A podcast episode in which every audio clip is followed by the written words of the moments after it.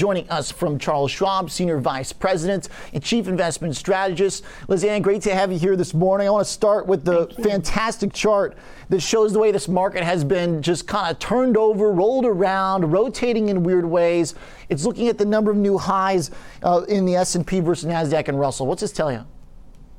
So uh, we have really started to see a bit of a not just a recent breadth deterioration, which comes when you have a, uh, a, a, string of, of weaker days like we've had recently, but just an interesting divergence between the still fairly healthy breadth of the S&P 500 and much weaker breadth for both the Nasdaq and the Russell 2000. In fact, on a 50-day average basis, the spread between the S&P's um, uh, breadth relative to the 50-day average and the Nasdaq's has never been uh, wider than this. So this deterioration incurred, of course, in what had been really hot pockets of the market, uh, the Nasdaq, Nasdaq 100, small caps, and since mid-February, those are the ones that have been taking a breather. The question is, will we see S&P continue to roll over and catch down to that weaker breadth for the other averages or do does the breadth of the other averages catch back up to the S&P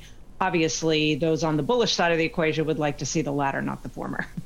So right now we've had some recent leadership in staples we've seen utilities some of the minvol stuff is picked up uh, at a moment where the reopening trade just kind of hit a wall. What should we make of that Liz Ann so it has been a tilt back a little bit to to defense, but what's interesting is it may just be some action to not so much bottom fish, but to find pockets of the market that really haven't participated much in any of these rotations that we've experienced over the past year or so. Because we have to remember the first five or six months of the COVID bull market starting March 23rd of last year, you had performance by the COVID era defensives but those were the big five. That was the the Apple, Microsoft, Google, Facebook, Amazon. Those became the pandemic era defensives.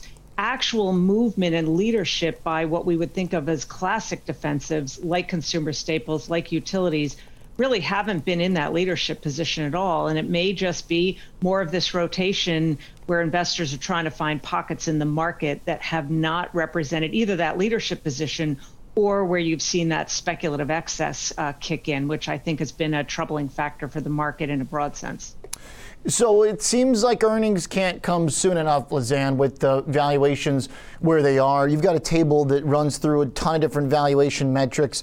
Uh, on the surface, it looks a little bit alarming, uh, but um, I guess uh, we can find some comfort in that we should be expecting some big growth, or is any growth here just still not going to be enough? I mean, there's a lot of stuff here far on the red for this valuation list, basically everything except for those that ties a valuation to bonds. Right, exactly. Uh, it's really only equity risk premium in the Fed model, which is a, a, a somewhat a form of, uh, of an equity risk premium. Everything else is, is deep in the red. Even in the case of forward P, which has improved a little bit by virtue of this surge in earnings, but there's no question we're in lofty valuation territory. But as we've learned many times in the past, certainly in the late 1990s, you can have a period of above average valuation, especially if you're not dealing with a major move up in either yields or inflation. And jury's still out as to whether either you would call the, the move in inflation or yield a major move or whether there's persistence in that looking ahead.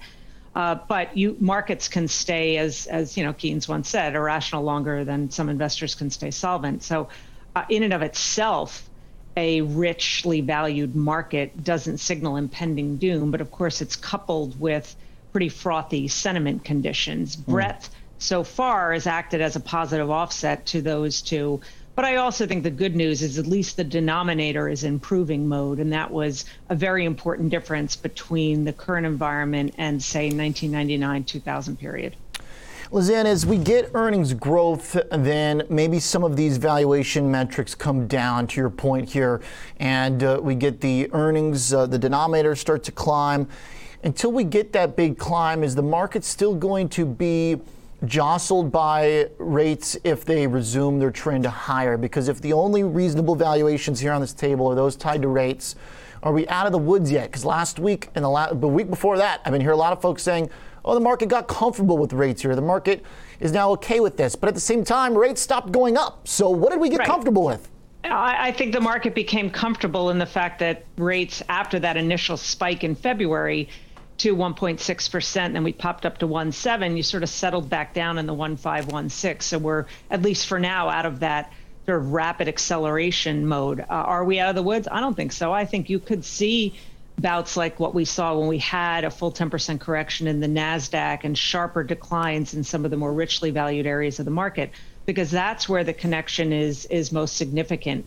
Um, rising interest rates, depending on what the components are, the growth component, the inflation component, aren't in and of themselves a risk to the overall equity market, but they do put downward pressure on where pockets of, of excess valuation were. And I think if we were to get another one of those shorter term spikes that maybe moves a bit more quickly or to a level that is a bit discomforting, I think it could continue to hurt some of those higher multiple segments of the market. Mm.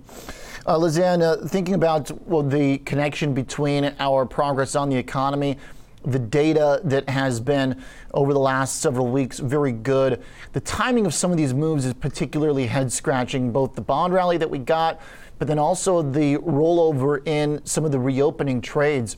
What do you make of the fact that those stocks really just kind of hit a wall right when it seems like we're hitting our groove here domestically in terms of the reopening? Does that mean they all? What does it tell us? I don't think it's. I don't think it's head scratching. Just like it maybe shouldn't have been as head scratching a year ago or eight months ago when we were in that accelerating mode off the bottom in March, yet it was in the absence of any good news on the economy. In fact, mm. continued deterioration in economic data that's the nature of the discounting mechanism that is the stock mm. market. It, it leads turns in the economy and ultimately prices in the inflection point and the growth thereafter before you actually see it in the data. So uh, maybe you could go to the more trite phrase of, of, buy on the rumor, sell on the news. But I, I think, and, and I'm not saying that all the good news that's yet to come, either earnings specifically or more broad economic data like GDP, is fully in the market.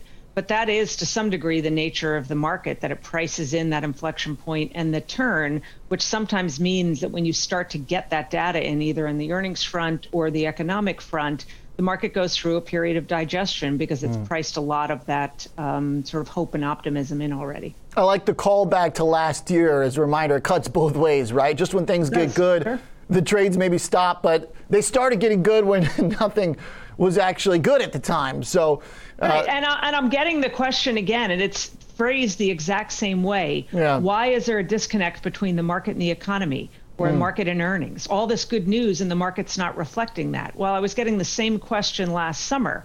W- explain the disconnect, but that's just the leading nature of uh, of the stock market, mm. and especially if you compare things like the stock market as a leading indicator to economic metrics that are much more lagging in nature, like the unemployment rate, that's where it really, I think, can throw a, a, wrench into investors who are trying to connect those dots.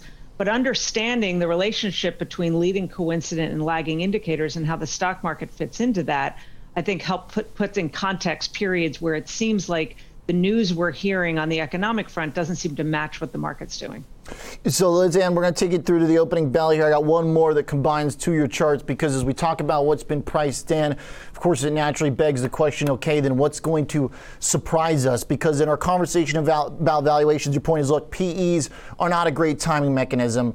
The data is there, the studies are there. This scatter plot of forward PE versus price performance is nothing, right? It shows us that. Right. Uh, I mean, it is, zilch. yes. It's a, it's a negative correlation, but it's negative 0.18. Mm. So, yeah yes, you could argue that higher PEs tend to be followed by lower market performance, but it's such a minor negative correlation. Then all you have to do is look at the scattergram to see how far and wide the actual occurrences are. There are plenty of instances where you're above 20 on a PE and you're still well into double digit positive returns in the market. So the real point is not to treat this in the opposite direction and buy when the market's right. rich and sell when it's cheap, but don't use it as a, as a market timing tool, at least not on its own. Does that reliability of the negative relationship skew when the valuation is extremely high? Because the only period we've got, of course, is dot com, and that's the chart that worries folks. As earnings do pick up, it looks great, but uh, there's only one period comparable to now. Liz Ann, how much should there that is, worry except, us? Except that you you were at rich valuations in that period back in '98. So obviously, for a while there, subsequent one-year returns were incredibly strong